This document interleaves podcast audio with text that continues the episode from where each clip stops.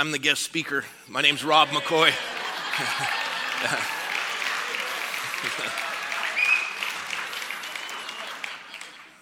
I, uh, 20, 21 years of ministry, and for the majority of that time, I never missed more than three Sundays a year. Uh, and this year, I don't think I've been here this year. It's just, it's going to slow down. I've got two more events uh, coming up, and then uh, there's an Israel trip.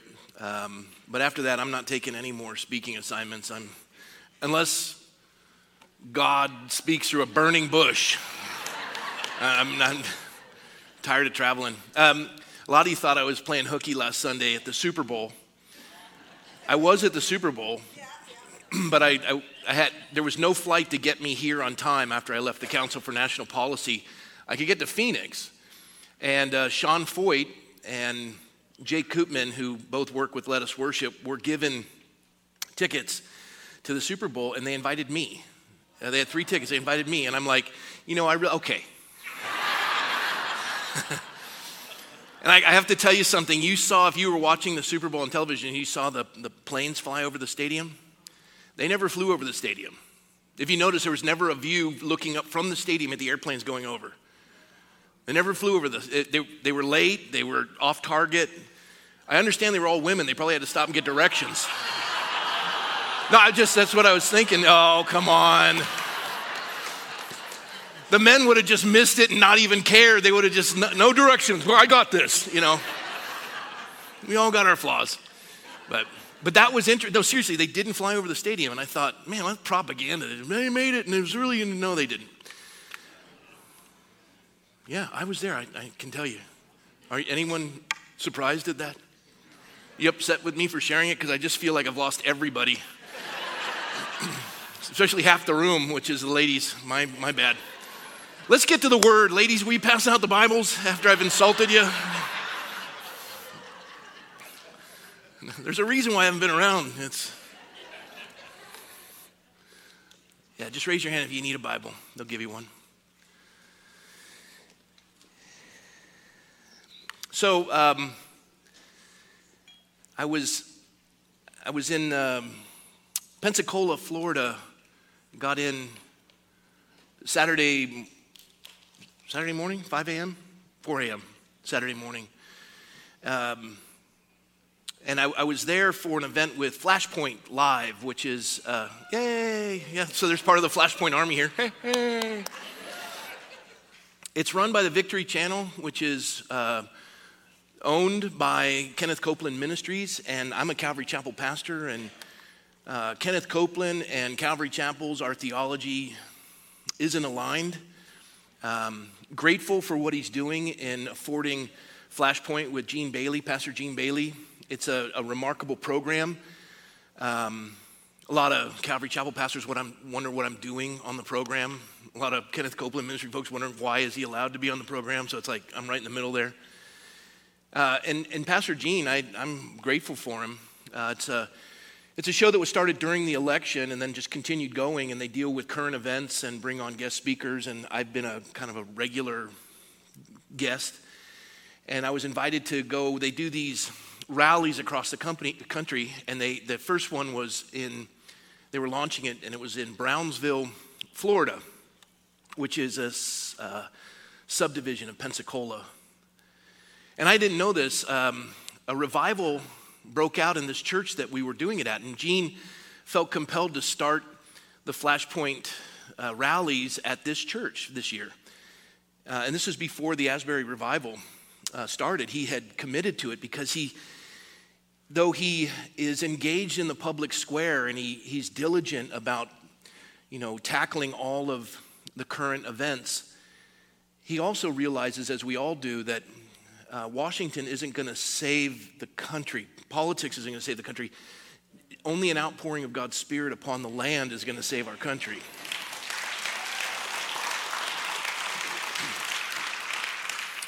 And, and I, I can testify that though uh, Gene and I have maybe different theological views, we both uh, find commonality in the, the intense desire to see an awakening in America. As did the other pastors that were in attendance. I, I don't hold a lot in common with them. Uh, they're friends. I consider them brothers in Christ. Um, I, I, sincerely believe and can see their, their desire for awakening and revival and their joy about seeing Christ lifted up. Uh, how they go about is a little different than the way I would. And so uh, Gene wanted to start it out in Brownsville in 1995 on Father's Day. In this church where we were, a revival broke out, an awakening. And I, I, I was uh, discipled, and I was real young. I was discipled uh, with a cessationist view of the gifts of the Holy Spirit. So I considered the the revival in Brownsville. I thought it was Brownsville, Texas. I didn't even know it was Florida. I didn't even know this was the, I was just going because they invited me. And I'm like, this is the Brownsville? I thought it was in Texas. He goes, no, it's here. Started in 1995. The church remained open every day, 24 hours a day, seven days a week, for five years, and five million people got saved in the church in those five years. Now, Brownsville is like nothing. It's, it's, it's a dilapidated part of Pensacola. Uh, kind of depressed, actually. And at this church, you walk in, and you know, it's, it's kind of, there's a majesty about it. Like, wow, this was a place where an outpouring of God's Spirit occurred.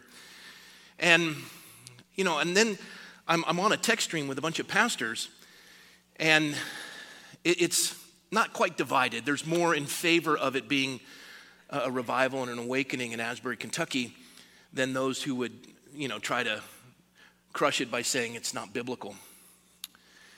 And the ones that have come up in contradiction or, or attacking this awakening uh, have, have been uh, corrected because you know they're saying there's no teaching well then we show them clips of the teaching going on and they say such and such and then we show them and we have eyewitnesses that have been there uh, tpusa faith has covered it john root was there charlie's charlie kirk's going to go next week and everything we've seen is, is remarkable.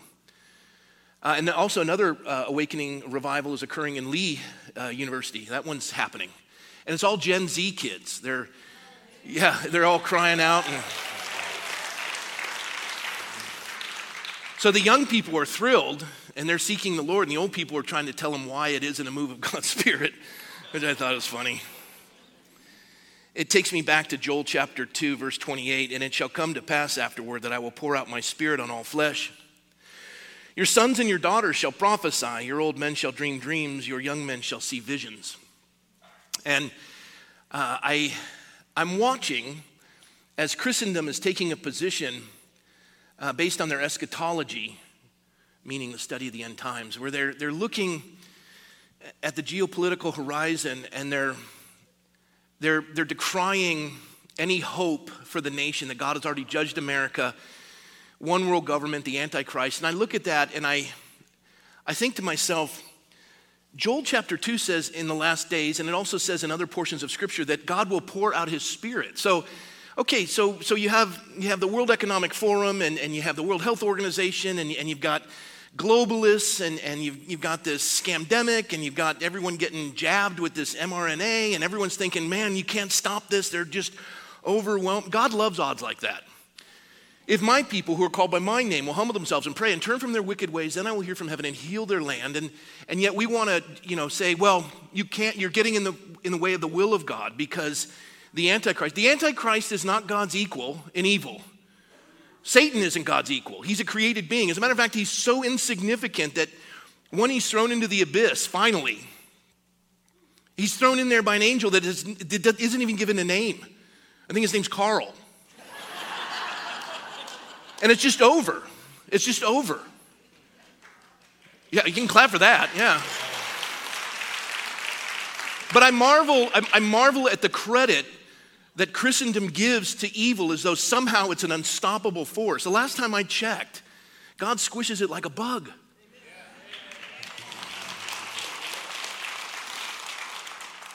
Proverbs 123 Turn at my rebuke, surely I will pour out my spirit on you, and I'll make my words known to you. Isaiah 44 3 For I will pour water on him who is thirsty, and floods on the dry ground. I will pour my spirit on your descendants and my blessing on your offspring. Ezekiel 36 27 I will put my spirit within you and cause you to walk in my statutes, and you will keep my judgments and do them. I share all these because we're watching something happen in Asbury Park and in Lee University, and also something started to happen in Brownsville that I, I witnessed. And I think people are a little nervous and scared because this third person of the Trinity is so unknown and so abused in the body of Christ. We attribute so many things to him. First, that he's, he's, he's not to be charged with, and secondly, that we don't realize he's doing. It's kind of like insurance companies. The only thing they give God credit for is acts of God hurricanes, tornadoes, right? And, and he's, he's mysterious to all of us. So much so that I've listened to people and heard them say, Have you received it yet? Received it? Yeah, the Holy Spirit. Why did you say it? He is the third person of the Trinity. He's not, he's not some innate force, some, some energy emanating from God the Father, Jesus Christ. He is a person. You can grieve him. He's a restrainer of evil. He is, he, he's the spirit of truth. He's the spirit of Christ. He, he's referred to as a person. So when you're saying it, you're already lost in your understanding of, of this third person of the Godhead, the Trinity, Father, Son, Holy Spirit. And you think, well, it's a New Testament idea, and yet I just read to you four scriptures from the Old Testament dealing with his office and his title, holy. He, he is the one that sanctifies, sets you apart. I say all this because if America is going to be saved, it'll need to be an outpouring of the Holy Spirit upon mankind. And he'll bring conviction of sin and transformation of human hearts, which no one in this room has the ability to do. Uh, you, you, you, if you're honest, you know that. I mean, I mean, how many times in my life have I, have I said, I swear to God, I'll never do that again? And I meant it when I said it. And I did it again. None of you had that problem. Well, now you're guilty of lying. Repent. I, I, the Apostle Paul, he, he's, he's in my camp if you, if you don't want to be. The Apostle Paul said, Those things I want to do, I don't do those. And those things I don't want to do, those I do. O wretched man that I am, who will deliver me from this body of death. We are so good at screwing everything up. We are so good at screwing everything up. I, I thought today I wanted to talk about him. Him meaning the Holy Spirit. I want to introduce you to him if you haven't had a chance to meet him or you don't know much about him. I want to take time to share with you who he is and how he works. And I say this because we're all longing for him to move in and through us. What's happening in Asbury is precious. I experienced a touch of that in Brownsville. I, want to show this to you. I, I, matter of fact, I, I hit 10,000 uh, followers on Instagram, and I don't do my Instagram account for those of you. Sometimes I'll respond to somebody when they ask me to, and I'll type it out. Um, so if you think it's personal, it, I, I don't have a lot of time for somebody else does it. But I do give them clips of things I'm doing, and then they post it. And this one, strangely enough, had was, went viral. It went through Facebook and everyone's reposting it. Because I think America's hungry. Their, their souls are, they're in a dry and thirsty land where there is no water. And they're, they're, they're, they're just parched spiritually. And when they see something like this, their heart is moved. And so this is what I posted and this is what I experienced. Take a look.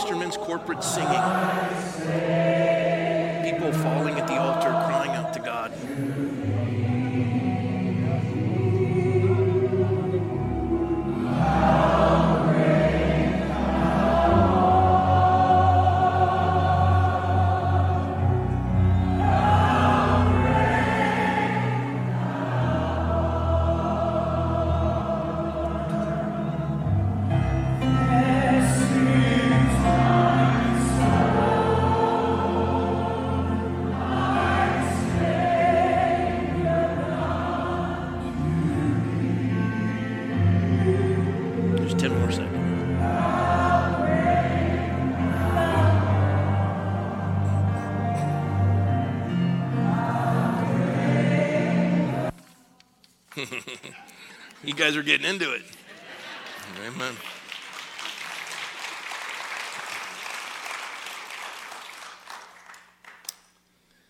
You know, uh, congregational singing, and I love that. That Micah, when he's singing, he stops singing, and we. And one of my favorites is just listening to you.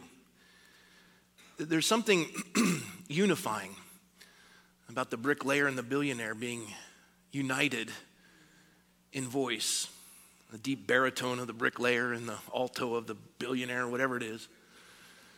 And yet, in, in unison, it's, uh, it's God inhabiting the praises of his people. and I, I, don't think you know this, and I'm going to I'm going to share it with you, but the most profound instrument available to man to enter into God's presence through worship is the human heart. And so if you come to church and you say there's not enough wind instruments or they, the drums need to be less, um, you know, and, and, and, and you're already, you're, you, you, you've crushed it.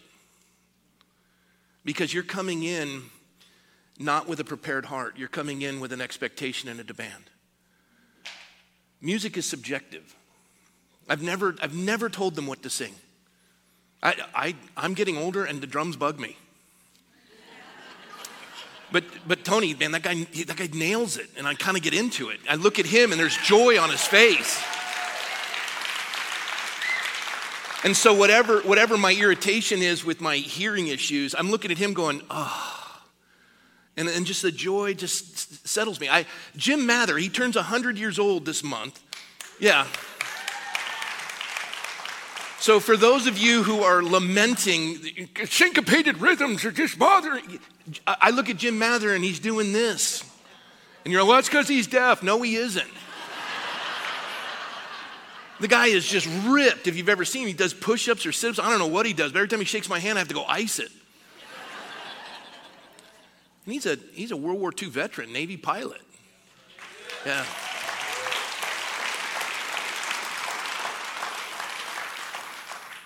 So, the most profound instrument given to mankind is the human heart. And a lot of folks enter into church and your heart's not prepared, it's not in tune. You rolled yourself in here after a night of binge watching some stupid Netflix series. I'm speaking to myself. Kidding. There's Sundays that that is the case, it's not this one. And, and you, you roll in and you're looking around at everybody and you're just, you're just not there. You didn't come with expectancy and a yieldedness. And, and there's, you know, you, you get frustrated and you want to blame others. Well, the music just isn't bringing me in that place. We need, we need professional musicians. You know when they bring in professional musicians? You know when they do that? It's when there's no spirit in the congregation. So it's called, it's, it's called simony. It's a great word the buying or selling of ecclesiastical privileges.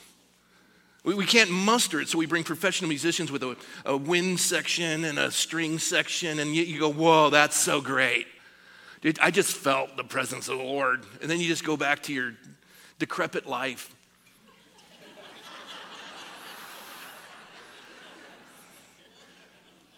But I've, I've been in a room where, you know, you can have somebody with a nose harp.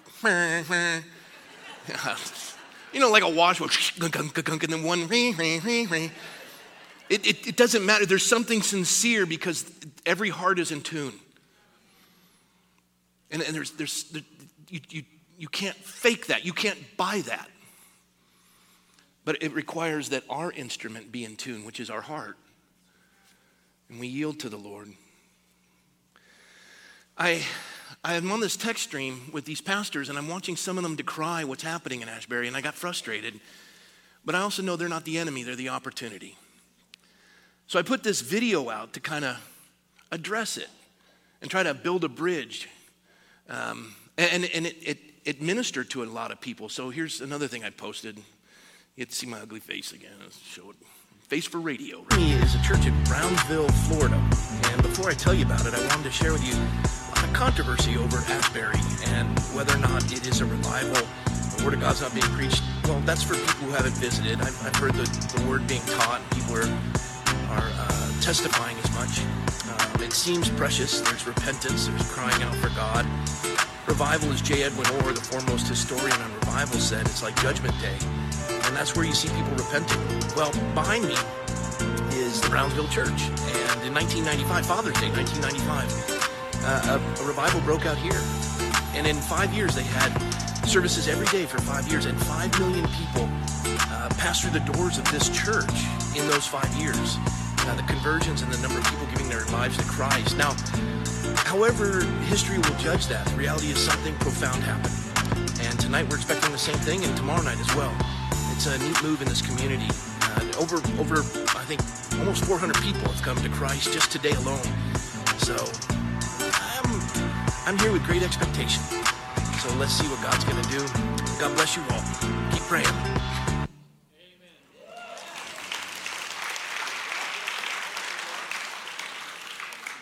Now, uh, you saw the singing, and it was, it was, I was on the, the, uh, the side of the, of the stage, and I, I was with the congregation, but I could see the stage, and I was listening to the music, and my heart was overwhelmed. I, I, I haven't experienced anything like this in quite a while. And, and it, was, it was profound and deep um, and overwhelming. The last time I'd experienced anything like that um, was at Harvest Church in Riverside when I was fresh out of college and I'd just taken a job with Helene Curtis. I was single. And I was attending Harvest Christian Fellowship, and they said in the Sunday service, like Garrett had said on the, the video, they said, We're going to have an afterglow tonight. And I'm like, Afterglow? What is that? Because in college I'd been discipled, um, and my, my Christian foundation was uh, established by a pastor who was a cessationist, which means he believes that many of the gifts died when the apostles died. So I was, I was raised to see that as heretical. Uh, I was discipled in the Christian faith to say, see any of that as heretical, like speaking in tongues and you know things like that. Heretical. It's it's it's demonic. Seriously, that's how I was I was raised. But I was attending Calvary Chapel Harvest, and the teaching was verse by verse, chapter by chapter, book by book. I was growing in my knowledge and love of the, of the scriptures, and, and I, was, I was coming alive to it. The, the word is living and breathing and sharper a two edged sword. No pastor causes the word to come alive. The pastor may come alive to the word, you may come alive to the word, but the word is already living. It's, it's a, work of antiquity, unlike the, you know, Homer, the Iliad, where the author of those works is dead. The author of this one is alive. He's, he's in me right now. He's in those who call upon the name of the Lord. He, he's inhabiting your praises right now. That's Jesus. And, and, and his word is, is as fresh today as it was when it was written. It's, it's not like it's antiquated. And, and every time I'm in the word, it's speaking to something I'm dealing with for that day, that week, that month. And if you haven't experienced it, it's just because you're not reading. It is such a profound gift that is alive and ministers. It's the only book in the world, you don't read it, it reads you. And it's, it's, it's powerful And as I'm, I'm en- at Harvest Christian Fellowship and they speak of this afterglow, I was sitting next to this girl that I thought was really cute. It wasn't Michelle. Thank God I'm married to Michelle because this didn't work out right. and, and she was really cute and she says, Let's go to the afterglow. And I wasn't, my heart wasn't in tune to pursue the Lord, it was in tune to pursue her. I'm like, All right, yeah, we'll go, sure, I'll go with you. And a guy named Alwyn Wall was leading the worship. And, and he, he brought us to a corporate place of worship where we were singing the songs without instruments, and it was precious, and there's, there's just something sweet about it. And I was, I was moved by it. I was like, wow, this is kind of cool.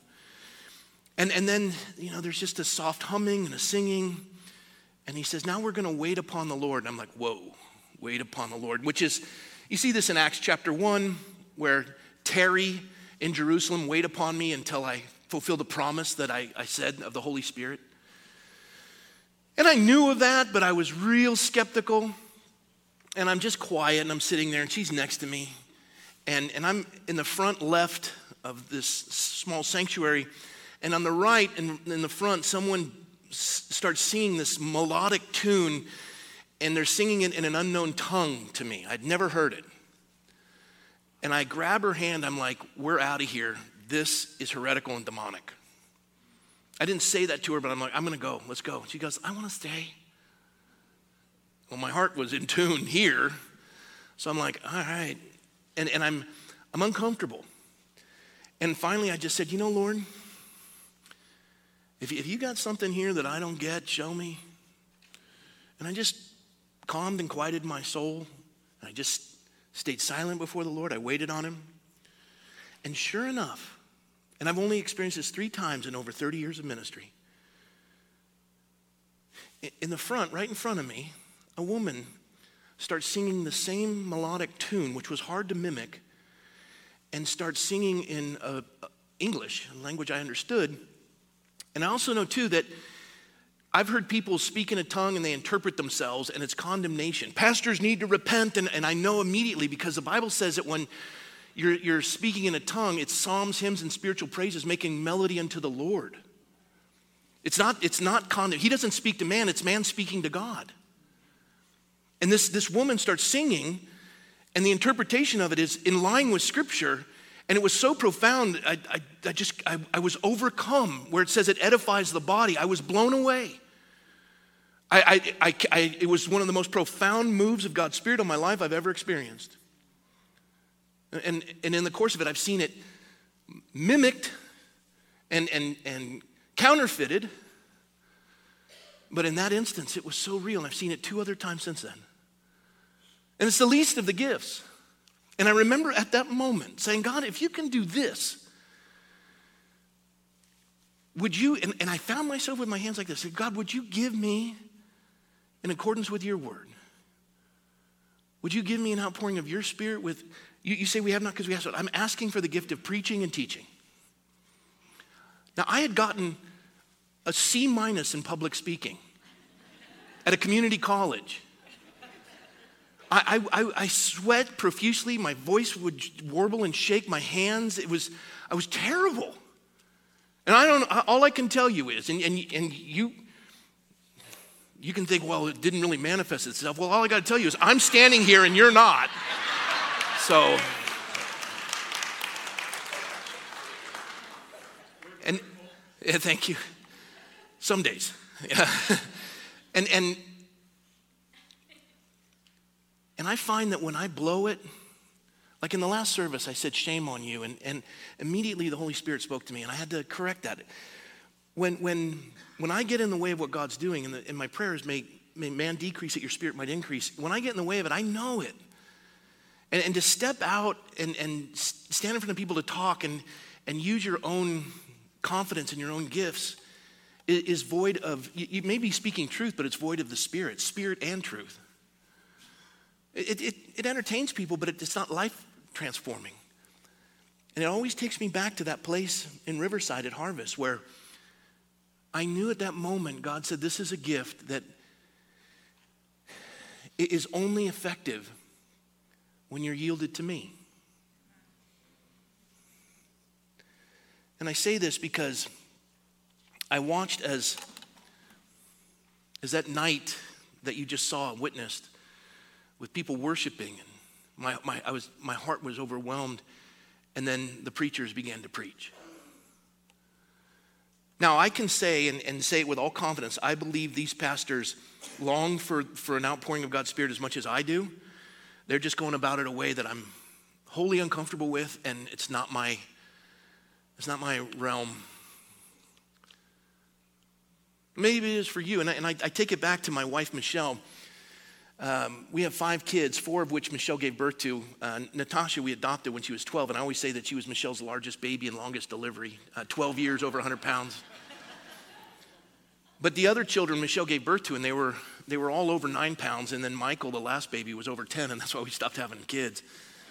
Um, Michael, uh, and, and each of Michelle's pregnancies would get, uh, or her deliveries would get shorter and shorter. And it was a Wednesday night here, uh, and, and I, was a, I was teaching a Wednesday night service, and I got a note saying Michelle needs to go to the hospital. I saw her in the foyer. I prayed. We said, concluded. The worship team came up. I got in the car and drove with her. We barely got to the hospital. She says, Go tell, tell the nurse to get Dr. Van Geem here. He'll miss a delivery. I go in and tell the nurse. The nurse says, Miss McCoy, I've been doing this a long time. Go sit down. I'll come in and check her in a moment. I go, No, no, you says, Mr. McCoy, sit down. I'm like, Oh. she was like Nurse Ratched, you know. I'm like, Ooh. so I go back in, and, and Michelle goes, is, she, is, is, he coming? Is he? I go, No, she said she'll come in. She, she says, It's now. And so I go back in, and I go, Excuse me, my wife says no. She goes, Oh, and she puts her coffee down. She's irritated. She comes in, Well, we'll just have to see before we call the doctor. And she reaches down to check how dilated she is, and right then, Michelle's water burst.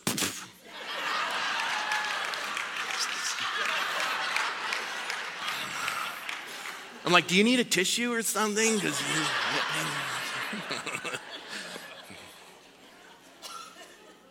and, and, and I'll never forget, I was holding her hand, and, and Michelle, I've been with her on all four of these deliveries. She, she goes within herself and she gets real quiet and she's holding my hand and squeezing it. It always makes my fingers turn purple and they hurt like for days afterwards. She's squeezing it. But she's just quiet and, and internal. And she's, she's pushing and breathing and making no noise. She would be like the best Jewish mother in the, you know, in, in, in Poland in the, in the ghetto when the Nazis are, she quietly giving birth, just.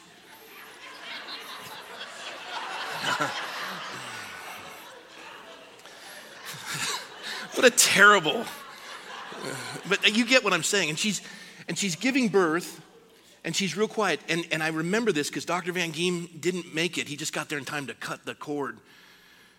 And, and in the room next, to us. This woman is giving birth and she is screaming. And she's pushing and she's just animated and just and they're both doing the same thing. They're giving birth. They're just doing it differently. And that's kind of how I felt that night. These guys are screaming and, and slaying in the spirit, and I'm, I'm just, I'm internal in my, pres- in my time with the Lord. And you guys may be screaming, and others will be real quiet.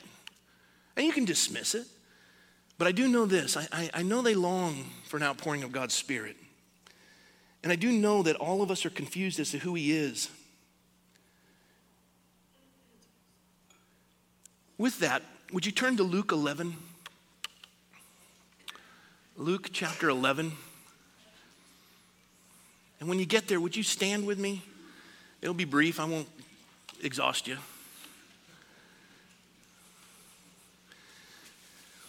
Once you find it, just stand. I like to do this. Some of you heard me say it, and you'll hear me say it again. We stand for the word of the Lord, we sit for the word of the teacher. One we honor, the other we tolerate. So. All right, Luke chapter 11, and I'm just going to read verses 9 through 13. I'll read out loud if you'll follow along quietly. Jesus speaking, he says, So I say to you, ask, and it will be given to you.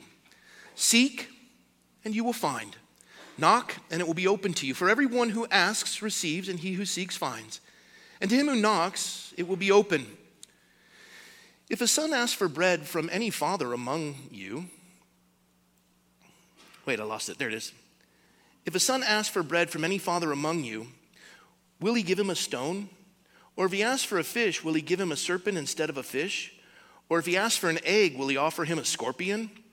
If you then, being evil, know how to give good gifts to your children, let's all say this last part together. Ready? How much more will your heavenly Father give the Holy Spirit to those who ask him? He's giving it. Giving is a grace gift, and it must be received if it's to be accepted. He'll give it, you need to receive it. Receiving. How do you receive a gift? You hold out your hands. You wonder why people are doing this. It's the international sign of surrender in worship. Sometimes people do this, it's, it's asking. And, and it's, it's profound. And I will say this, and we're going to cover it. There's prepositions found in the New Testament of, our, of, of how the Holy Spirit interacts with man. And when we're finished today, you're going to completely understand, if you come back tonight, what's, what's taking place and what's happening in Asbury Park, or excuse me, Asbury University, and what's happening at Lee University. So let's pray and ask God to do this. Holy Spirit, we're grateful that you are the Spirit of Christ, you're the Spirit of truth, you're the restrainer of evil. You lead us into all truth. We're so grateful for that. You're the comforter, the one who comes alongside. Lord, you bring conviction of sin, that we would repent. You awaken us to the reality of truth in the midst of our self deceived lives. You cause us to come alive to Jesus because you're the Spirit of Christ, and Jesus is the way, the truth, and the life, and He is the Word, the Logos. And so we're grateful. And Lord, today, would you, Holy Spirit, minister and touch every life in this room and in the hearing of my voice? Bless them, awaken them to who you are and what you want to do.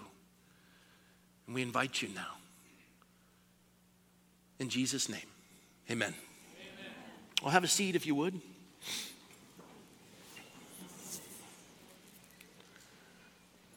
The Holy Spirit is called the Spirit of Truth. It's one of my favorite titles that he possesses, the Spirit of Truth. I like that he's the restrainer of evil, but the Spirit of Truth, the Spirit of Christ, and I love this idea that he's the Spirit of Truth.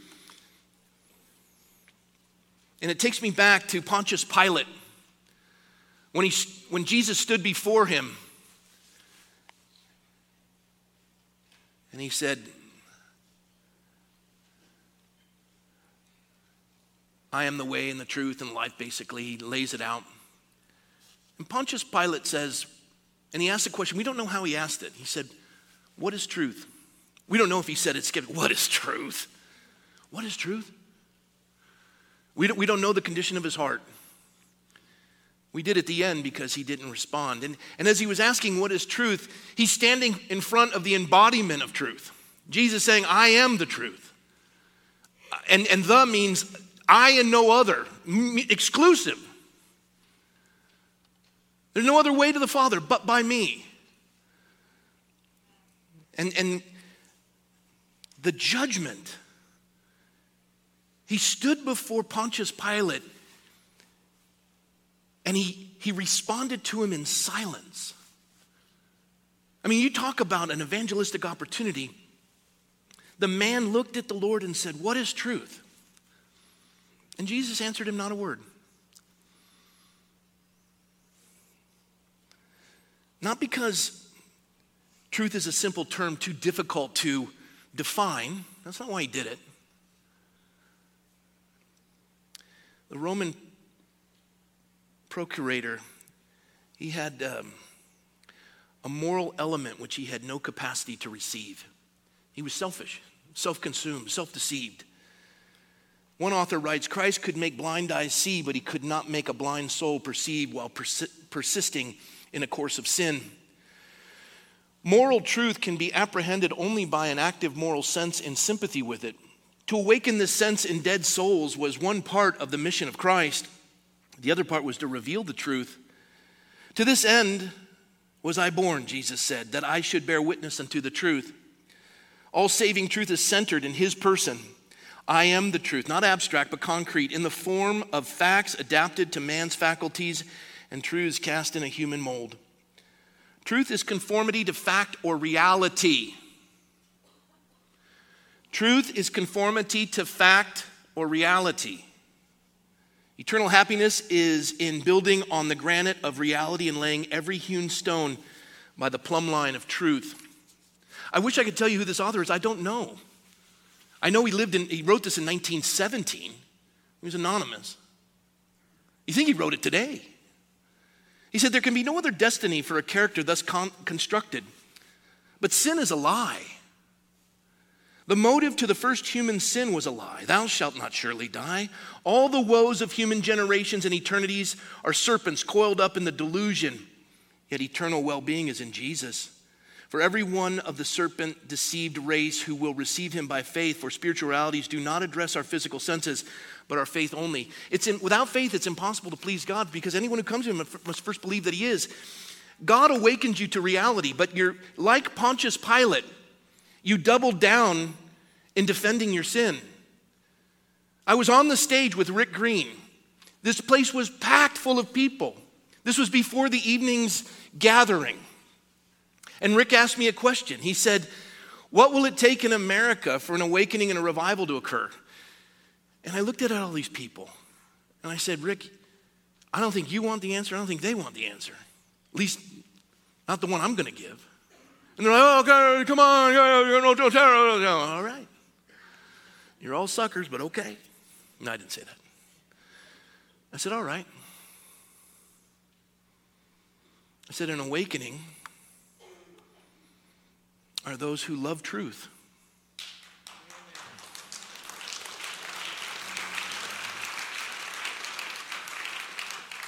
You know what? They clapped the same way. And then I went on. I said, You want to see an awakening in this room? I don't want you to answer out loud. I told them that. I said, But I'm going to ask you two questions, and in the quietness of your own heart, you, you answer it, not, not out loud. I said, Quietly before the Lord, do not speak a word. Just answer this question quietly in your own heart. No one's to hear you. I said, How many of you took the shot because you believed in its efficacy, its ability to heal you? And how many of you took the shot because you were afraid of the consequences of truth, of losing your job, not seeing your grandkids? You don't love truth. If you love truth, you'd stand for it no matter what the consequences are. You want to see God move? He loves odds that are stacked against him because He's the God who holds the heavens in the span of his hand. His people, he declares, have not been given a spirit of fear, but of power, love, and a sound mind. Fear of man is a snare, fear of God is the beginning of wisdom. You want to be open to a reality? Stand for truth. And the room was dead silent. You, when when J. Edwin Orr, the foremost historian on revival, he had three, three doctorates Oxford, UCLA, I can't remember the other one. He said, Revival's like Judgment Day.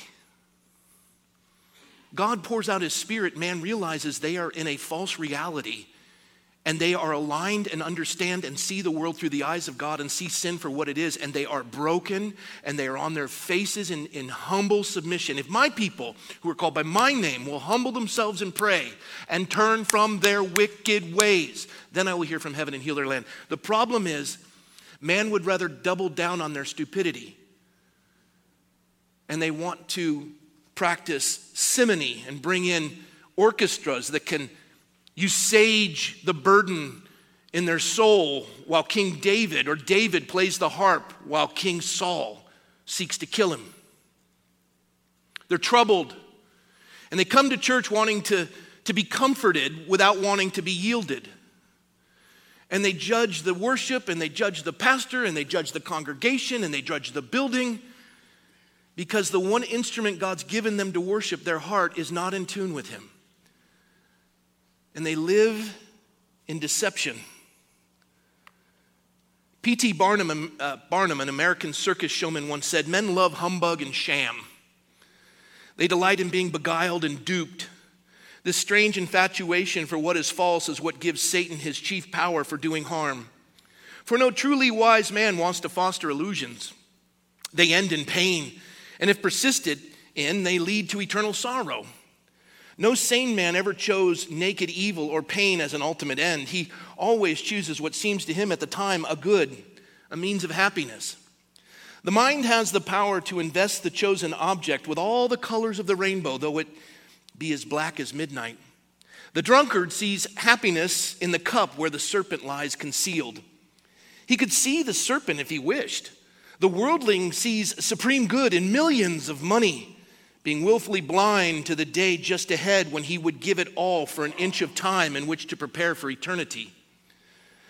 To dispel these illusions and break their power to decoy men to eternal ruin, the Son of God came into the world. He revealed the real good, which is his Father's approval. His love is heaven. He disclosed the infallible standard by which to estimate things but Jesus Christ, who is the incarnation of truth, has withdrawn his visible presence from our world. How can he now help us to divest ourselves of delusions destructive to our eternal blessedness? He has left a successor whose office is to testify of Christ and to reveal him and his standard of values to us.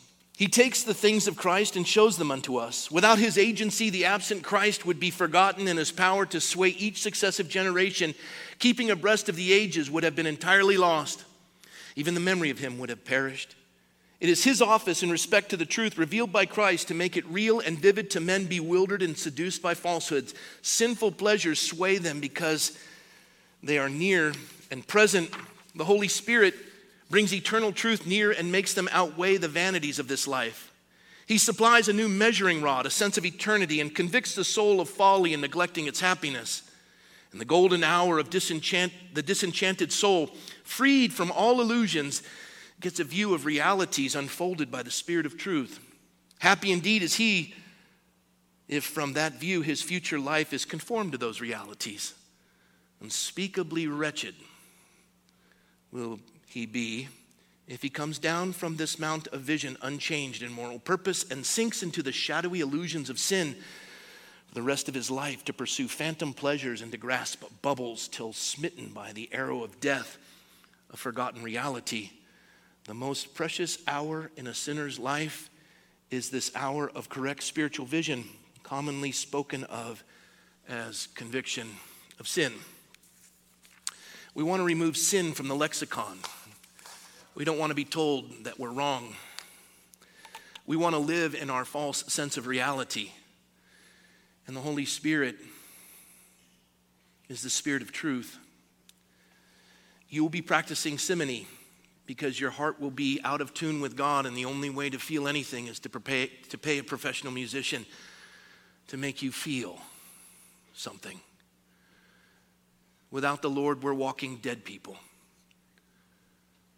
And that can go on for eternity unless our eyes and our heart awaken to the truth that the Holy Spirit is speaking. That means we must yield. Look, I didn't say those two questions to bring condemnation to anyone in the room. Romans says there's now therefore no condemnation for those who are in Christ Jesus. I simply spoke that to tell you do you really love truth? It's an honest question to ask yourself. The unexamined life isn't worth living. And if you're lying, why? What is the why in what you're doing? Is it fear of man? Because that's a snare, an eternal snare. Or is it fear of God, which is the beginning of wisdom? What are you afraid to lose? And why would you not embrace the truth? For the truth will set you free. And that requires that our hearts be availed to Him. The Lord is the Spirit of grace. He's a dispenser of divine favor to all men, either by conviction of sin in order to bless them by turning them away from their iniquities, or by imparting to believers spiritual life witnessing to their adoption and the perfecting of their holiness by his work. He is called also the spirit of supplication because he teaches us how to pray and what to pray for. He's the spirit of revelation because he reveals Christ to the eye of faith, the spirit of wisdom because he imparts wisdom, the spirit of adoption because he certifies a believer's sonship, and the spirit of Christ because he was sent by the Father through the mediation of the Son. He's called the Spirit of God because he is one with God in his nature. More things to know of him, the Holy Spirit, is found in John chapter 14. Jesus said, If you love me, keep my commandments. And I will pray the Father, and he will give you another helper, that he may abide with you forever. The Spirit of truth, whom the world cannot receive because it neither sees him nor knows him, just like Pontius Pilate. But you know him, for he dwells with you and will be in you.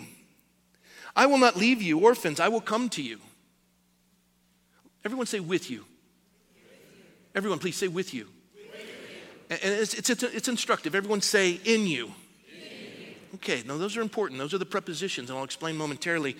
John 14 goes on These things I have spoken to you while being present with you, but the Helper, the Holy Spirit, whom the Father will send in my name, he will teach you all things and bring to your remembrance all the things that I said to you.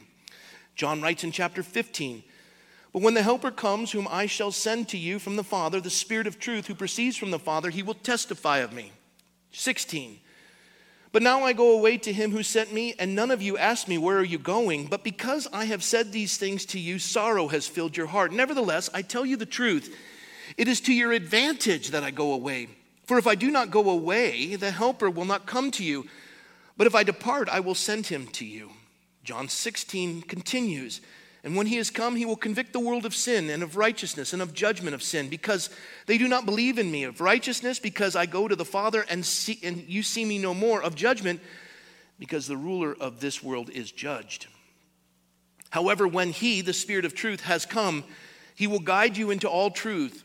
And he will not speak on his own authority, but whatever he hears, he will speak, and he will tell you things to come. He will glorify me, for he will take of what is mine and declare it to you. Luke. Behold, I send the promise of my Father upon you. Everyone say, upon you. And let's do it again. With you, in you, and upon you. But tarry in Jerusalem. Wait. That's what's going to happen tonight. But wait. It will happen now until you're endued with power from on high. Empowered, dunamis power. This, it's, scriptures speak of this this, this upon you as, as overflowing living water, gushing, bubbling, going all over the place. I'll show you. The Holy Spirit is with paraclete, para, parallel lines. He's with all mankind. The Bible says, You believe in your heart, confess your tongue, Jesus Lord, you will be saved, the glory of the Father. You will be a temple of the Holy Spirit. He will be in you. And then the Spirit will come upon you.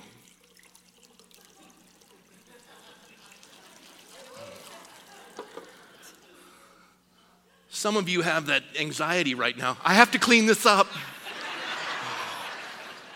Pray God will deliver you. The idea is when the Holy Spirit comes upon you, He gets not just on you, but on everything around you.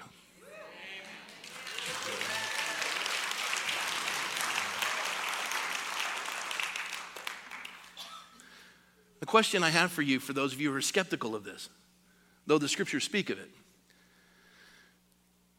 you are a temple of the Holy Spirit, He dwells in you. But my question for you, based on the scripture, is Is your life such that you are overflowing with the Spirit of God?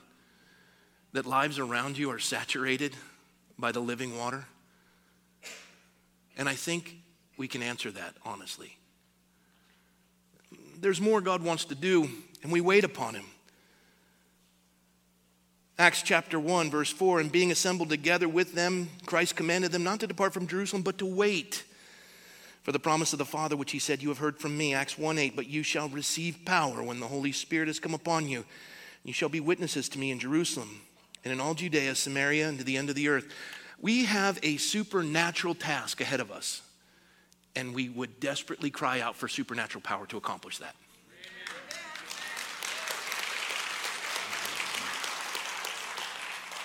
Now, I made a mess. We've gone through the scriptures, and we're going to conclude with what we began with.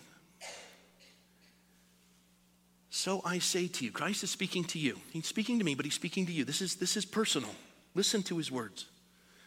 So I say to you, ask. That's active. Ask, and it will be given to you. Seek, and you will find. Knock, and it will be open to you. For everyone who asks receives, and he who seeks finds, and to him who knocks it will be open. If a son asks for bread from any father among you, will he give him a stone? Or if he asks for a fish, will he give him a serpent instead of a fish?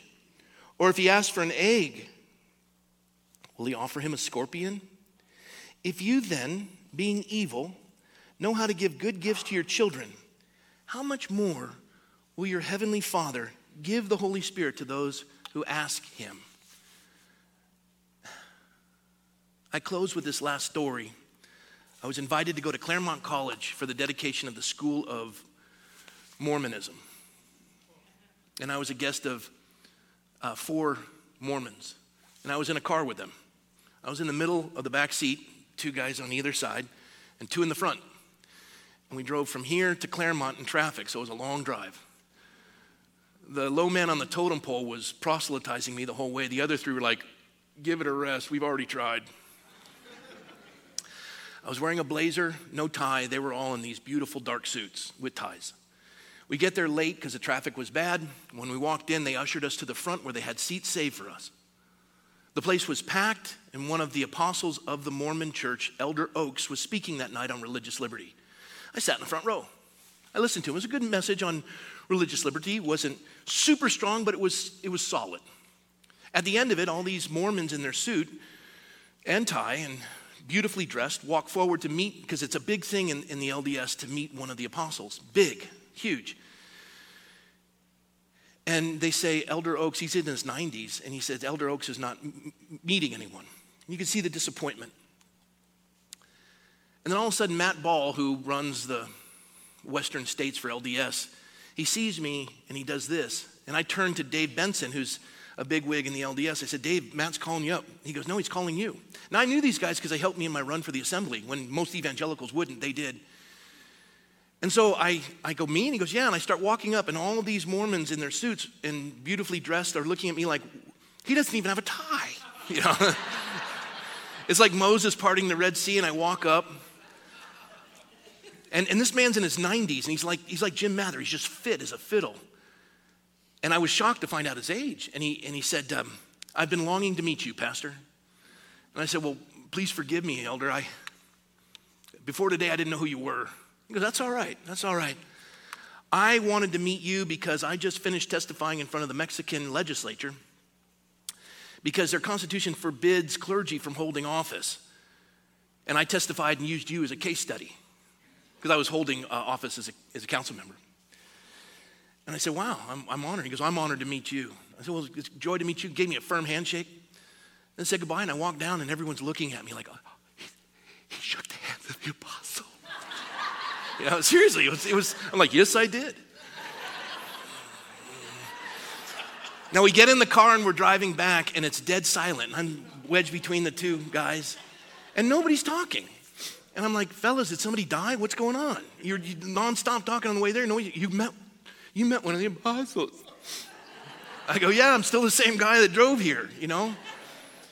And then we began to talk, and, and I said, You guys are real ecumenical. You always want to bring the body of Christ together and you want to unify in the city, and, and the people that never join you in your efforts are the evangelical church. And they go, Yeah, how, why is that? And I said, I'll tell you the secret why. And they're leaning in, like, What? You know?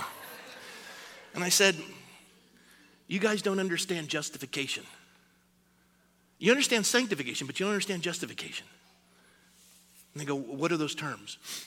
I said, Justification and sanctification. Um, let me start with sanctification. You guys are really good at that. Sanctification means set apart as unto the Lord.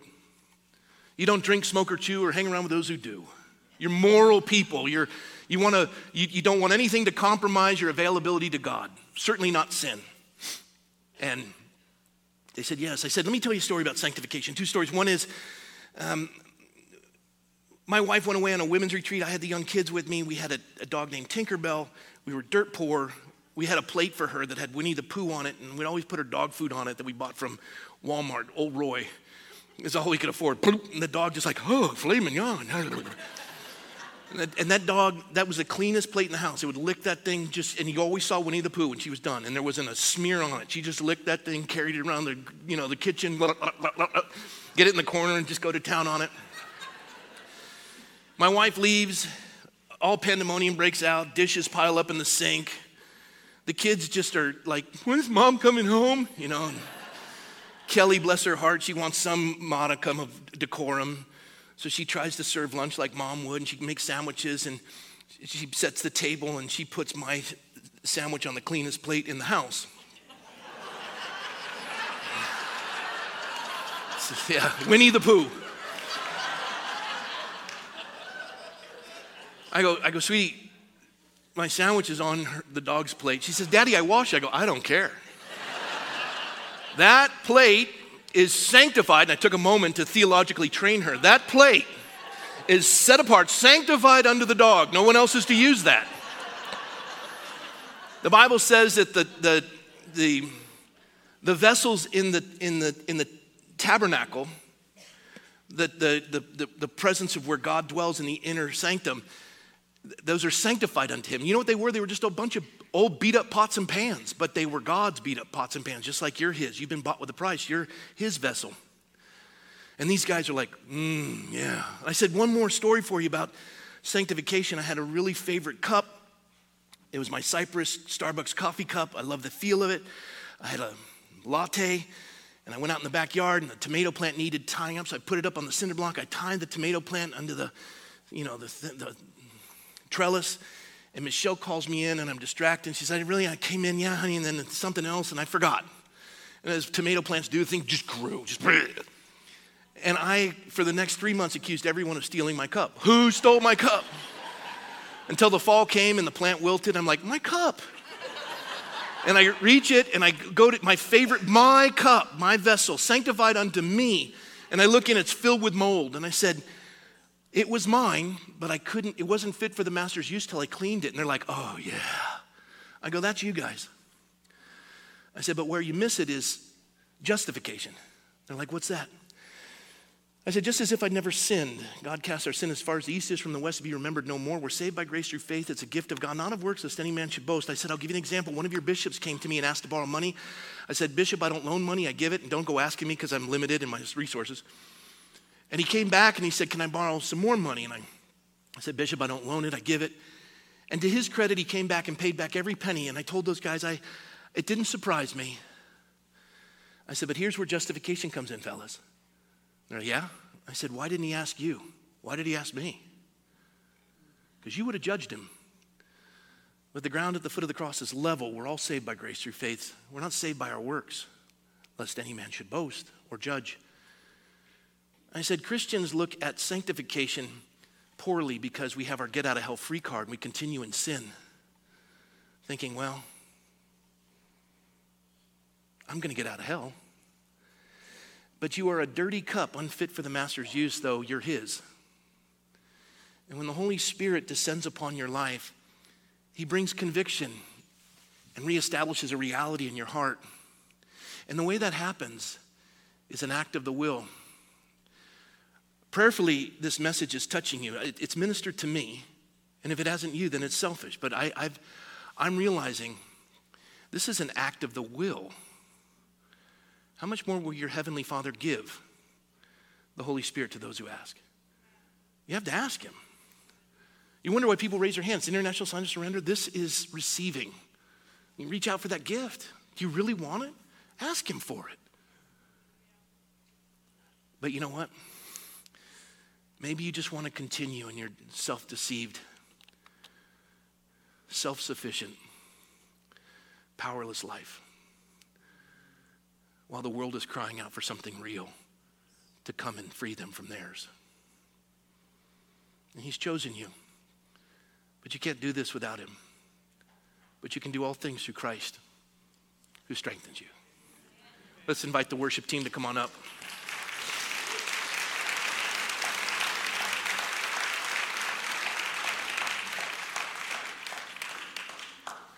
Tony, pound the drums. It's all right. Just keep that joy on your face. You know, he's a drummer for the Doobie Brothers. I just, that, and I, I, you guys are like impressed by that. You know who he's really the drummer for? The God who holds the heavens in the span of his hand. That's what he's a drummer for.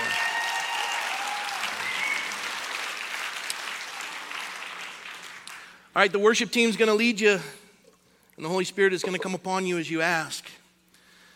And, and the beautiful thing about it is that the instrument you bring to the equation is your heart. Just calm and quiet your soul like a weaned child is your soul within you, Psalm 131. Don't concern yourself with matters too profound. And as the music begins to minister to your heart, and, and it's the spoken word combined with melody as God created the, the heavens and the earth, let, let, let this, the truth of his word that saturated you, just agree with it. And, and as your heart is moved and, and you, you want the reality of the God of truth, and you want to submit to that no matter the consequences of that truth, then ask Him, and you shall receive. Let's stand, worship the Lord.